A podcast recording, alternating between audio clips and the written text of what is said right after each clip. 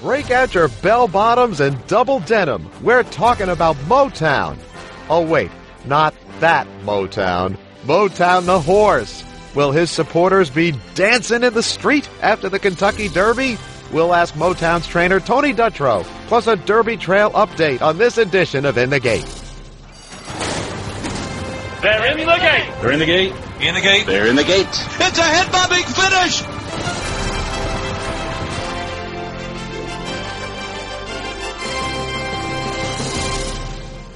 This is In the Gate, ESPN's Thoroughbred Racing podcast. My name is Barry Abrams. You can follow me on Twitter at B Abrams Voice or on Facebook at Barry Abrams Voice. You can also get us on our YouTube channel by searching In the Gate Podcast. You can get us on SoundCloud as well, which services the iTunes Store, TuneIn.com and its app. You can get us on the Pink Podcatcher app as well, and you can get us in the Listen tab of the ESPN app. For the full In the Gate experience, subscribe now in the Listen tab of the ESPN app.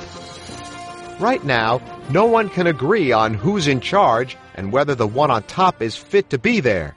Oh, wait, you thought I was talking about the government, didn't you? No, I was talking about the Kentucky Derby. Pardon me. No one's really taking control of the Derby picture through the primaries. We'll see about the top rated but very lightly raced McCracken in the bluegrass.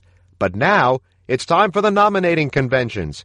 Will anybody stamp himself as the Derby favorite nominee?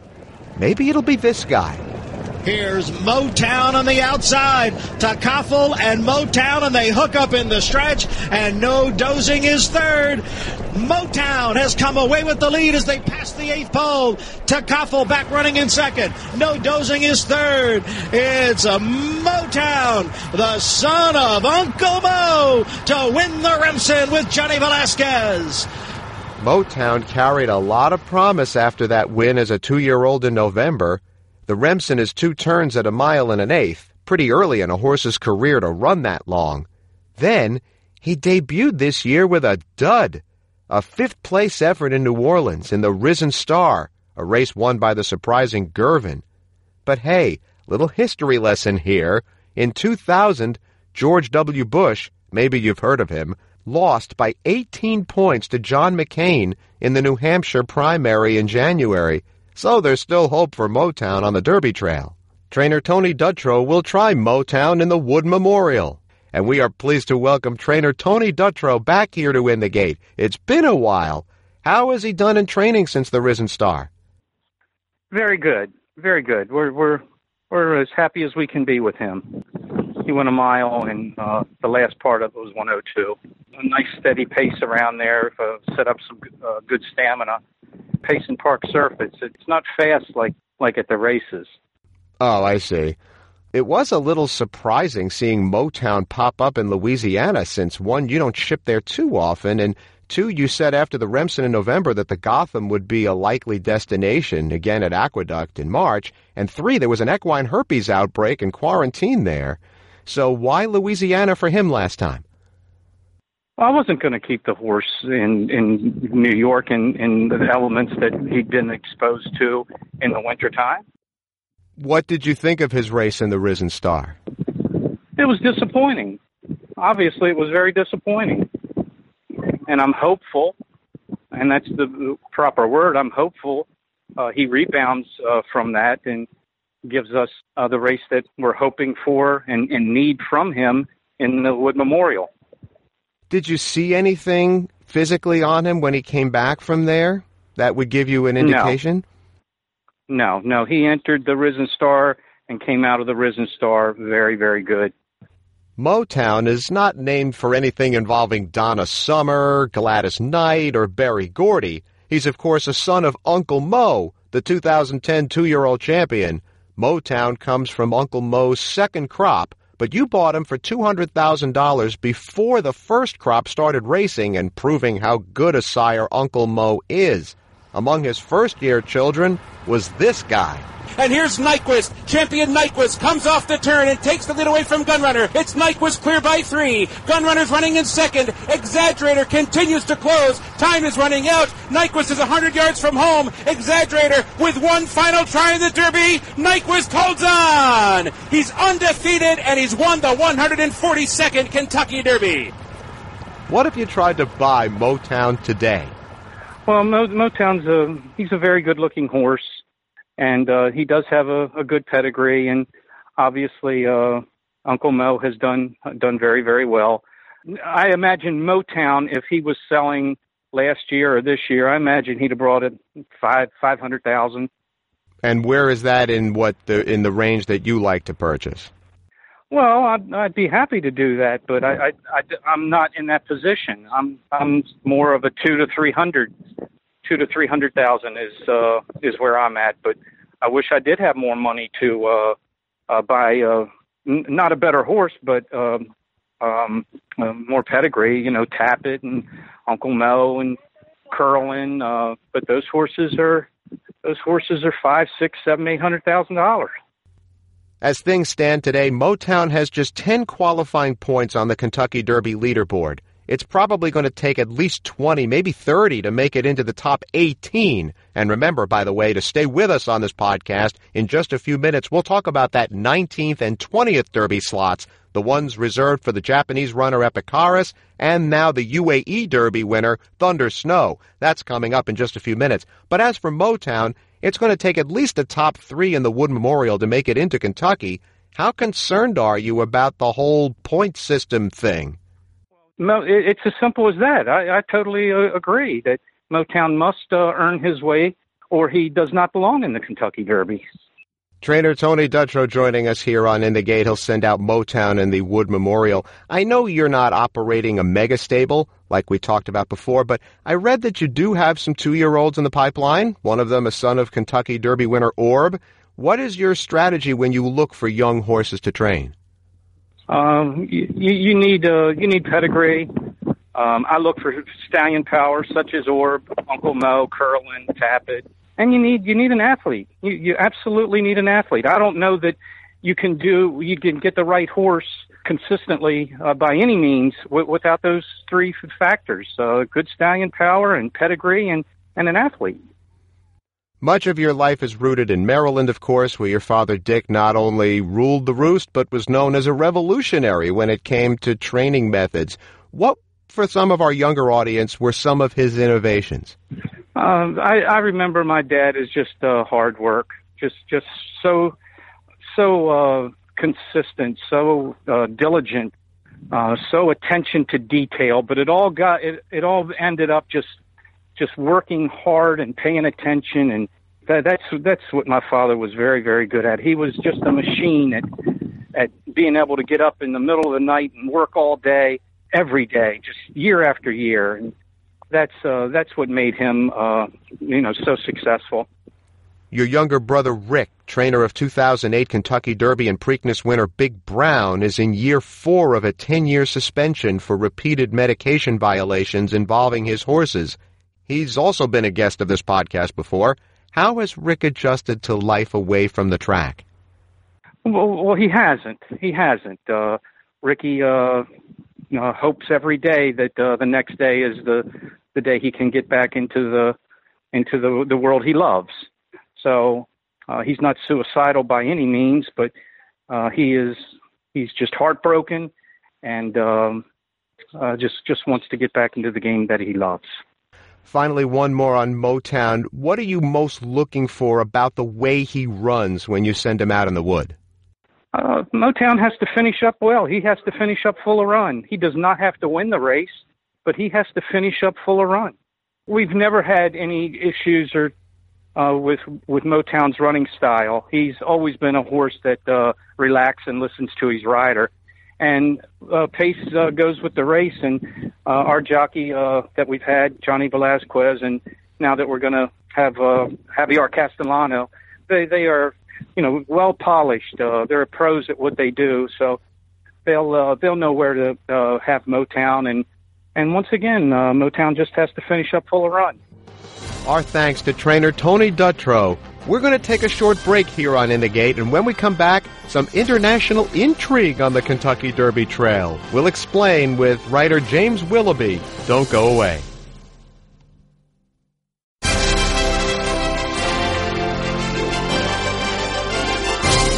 Thunder Snow alongside Epicharis.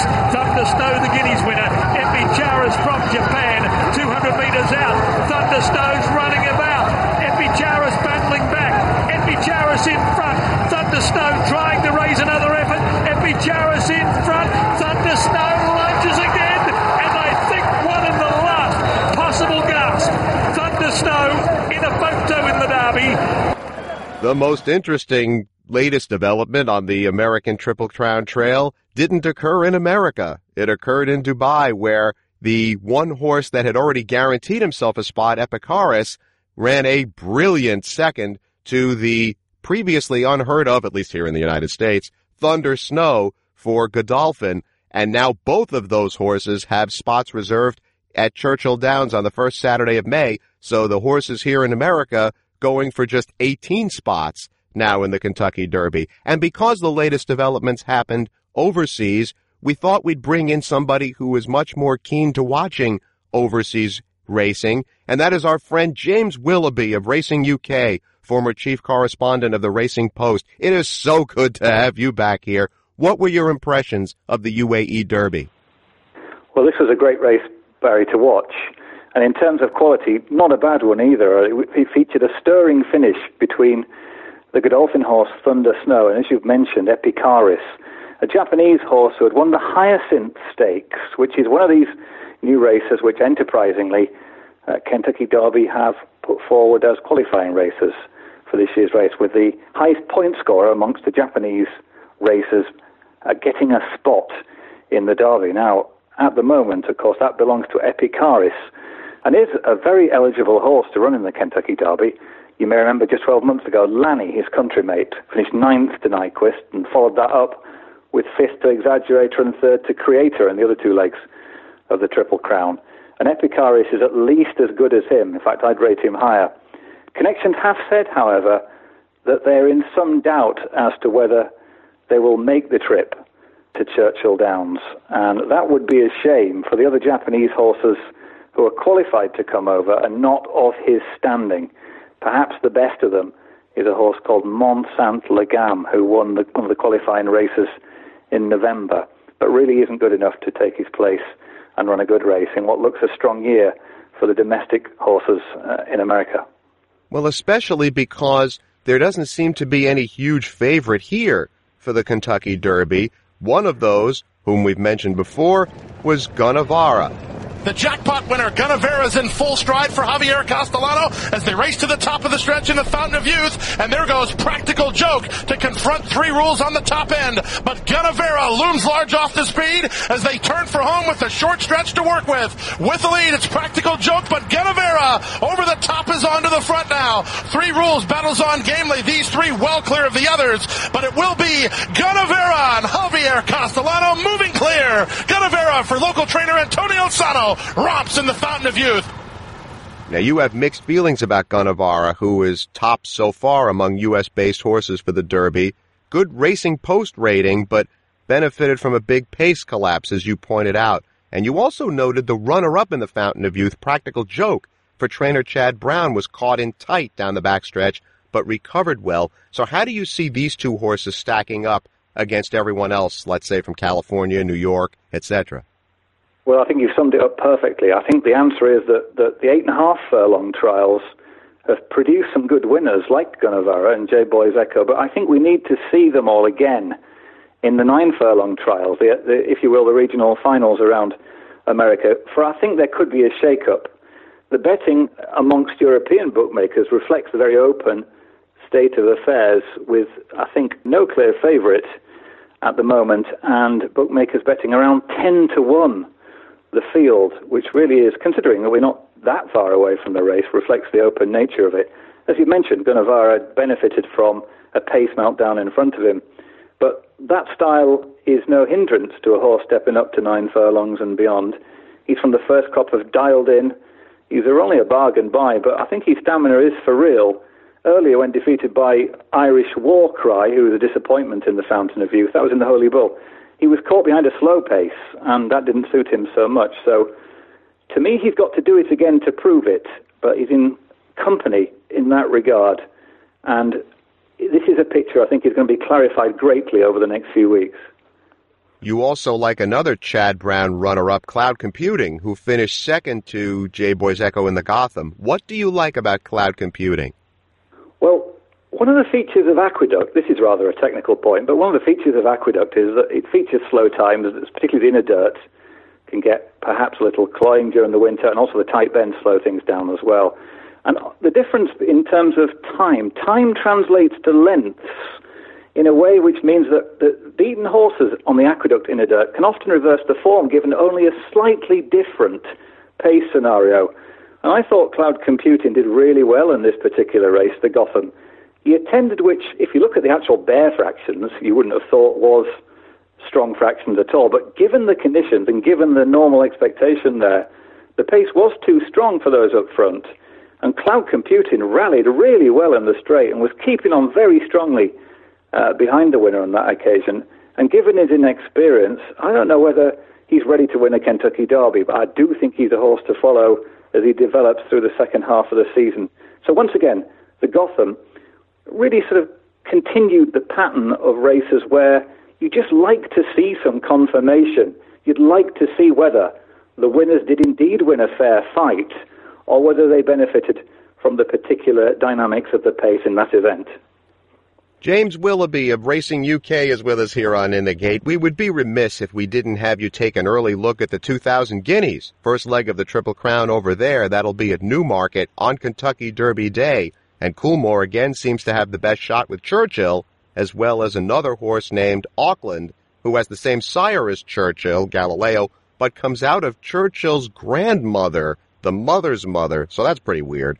How do you size up the top 2,000 Guineas contenders? Well, unlike the Kentucky Derby, we have a clear favourite here, and expectations over this side of the pond are that Churchill will continue the good work of his two year old campaign and win the 2,000 guineas. He's as short as 6 to 4 with most bookmakers, even even money in, in a spot, and that seems well deserved. He's not a particularly flashy horse, but then again, neither in some parts of the race is arrogant. But he won very well in the Dewhurst Stakes, and before that, he'd won a top juvenile race in Ireland as well. And given Aidan O'Brien's brilliant record at producing horses ready to run for their lives in the English and Irish classics, most bettors over here really think that the 2,000 guineas is all about Churchill. Now, where I think there's strength and depth amongst the American colts, I've yet to be convinced there's much strength and depth amongst the British and Irish horses.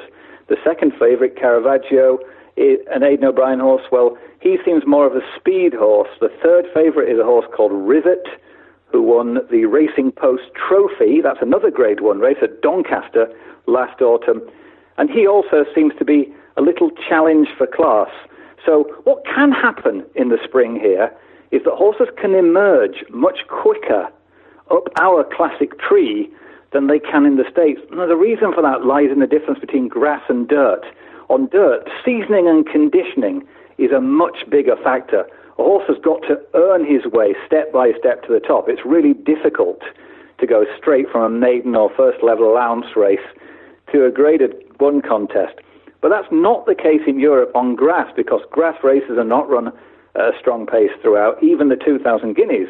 And horses can suddenly appear and Aidan O'Brien is a master of doing this, of pulling a rabbit from a hat. In his vast number, his army of well bred horses at Ballydoyle, every spring there are whispers and rumours about the latest wonder horse to emerge from their ranks. But at the moment, there are no such threats to Churchill, and his hegemony over the other Aidan O'Brien trained horses seems real. So for now, I think, along with nearly everybody else here, that Churchill is very much the one to beat in our 2,000 guineas.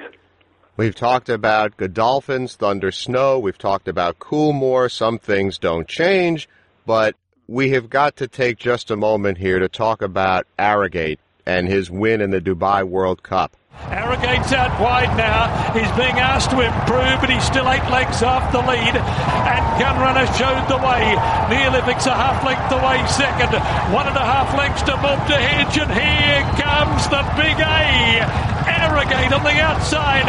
Gunrunner in front of Neolithic, but Arrogate swoops up on the outside. America's King Croesus of horse racing went to the front. 200 metres left to go. Arrogate drawn away from Gun Runner. A is for Arrogate. A is for Absolute Superstar. A is for Anointing. Have we seen the anointing of the man of war of the 21st century? Arrogate, a brilliant winner of the Dubai World Cup. That visually was one of the most amazing things I've ever seen, although you can question the quality of the field that he beat. What were your impressions? Yes, uh, it's funny you should touch on that because when Arrogate won the Travers, he achieved something on the clock there which already stamped him as one of the all time greats. In an era where tremendously quick 10 furlong times have been something of the exception in America, because stamina during the 1970s, 80s, and 90s seemed to be a little on the wane in the classic cult in America. But in recent years, we've seen a revival amongst distance horses, amongst two turn horses. And Arrogate's Travers time was absolutely remarkable and proved in that two minutes that he was one of the greats. Since then, of course, he's won three big races, three massively valuable races. And the latest of these uh, in Dubai perhaps was not his strongest performance in terms of if you just looked at the result. If you hadn't seen the race, if you didn't use your eyes and just read the result, you're quite right. I'm not sure that the form, the horses he defeated, are those that we'll be remembering in 20 years. In the same way that when we look at horses like Secretariat and Man O' War, they all had contemporaries who, when they defeated them, the defeat alone, without watching the race, was enough to cement their status. Now, really, Arrogate has done that just once when he beat California Chrome in the Breeders' Cup Classic. But this performance seemed to take the breath away from observers. But a lot of that was down to the fact that people assumed that he was going to win by a wide margin. And in the early stages, they were affronted by what their eyes showed them. They were shocked that he was so far off the pace after being squeezed out at the stalls. But he overwhelmed in the end a field which really uh, aren't fit to be in the same race with him for the most part, apart from the runner up, who's a genuinely good horse. But it's only a couple of years ago that a horse called Prince Bishop, a complete non entity seemingly, won the Dubai World Cup coming from a long way off the pace. And his victory wasn't heralded with anything beyond the mundane. And I think that we have to take a little step back from believing that his Arrogate's greatness was anointed by the style of his victory. To my mind, though this might seem an academic point, to my mind, his Travers Stakes is the one which proves beyond all doubt that he's one of the top 10 racehorses in the last 25 or 30 years. And a final point what about Juddmonte Farms? It, well, it seems an absolute gift to get one horse like Arrogate of course, another horse, Frankel, was probably, in my opinion, Arrogate superior in terms of the number of standard deviations that he was better than the average horse when he was racing for Henry Cecil over here. I think Arrogate is a brilliant horse, and I think he has no peers in world racing at the moment. I actually think Frankel was better. Thank you so much, James. It is such a pleasure to have you back on. Oh, no, no problem. It was, it was fun, Barry. Thank you very much. Our thanks to James Willoughby and to Tony Dutrow. It was quite the quantum leap back then in 1996 when the ruling Maktoum family of Dubai created a racing night richer than any that had ever been seen, a $4 million race, an all-time high. While other destination races would soon raise their purses, the Kentucky Derby going from 1 million to 2, the Dubai World Cup remained unchallenged as the richest race in the sport when all of a sudden, from out of the clear blue, Frank Stronach created and executed the richest race of all time. Its $12 million purse was more than that of all the Breeders' Cup races put together in its first year. And while it doesn't make the World Cup night look flat, you have to think that Sheikh Mohammed's ego has been needled. He doesn't like to play for second place. Don't be surprised to see the World Cup prize soon spiral upward the horses are not the only ones in the race. You can get us on our YouTube channel by searching In the Gate Podcast. You can get us on SoundCloud as well, which services the iTunes Store, TuneIn.com, and its app, and you can get us on the Pink Podcatcher app as well. And now you can subscribe to In the Gate in the Listen tab of the ESPN app. For the full In the Gate experience, subscribe now in the Listen tab of the ESPN app. And you can follow me on Twitter at B. Abrams Voice or on Facebook at Barry Abrams Voice. That's In the Gate for this week. I'm Barry Abrams. We'll see you next time.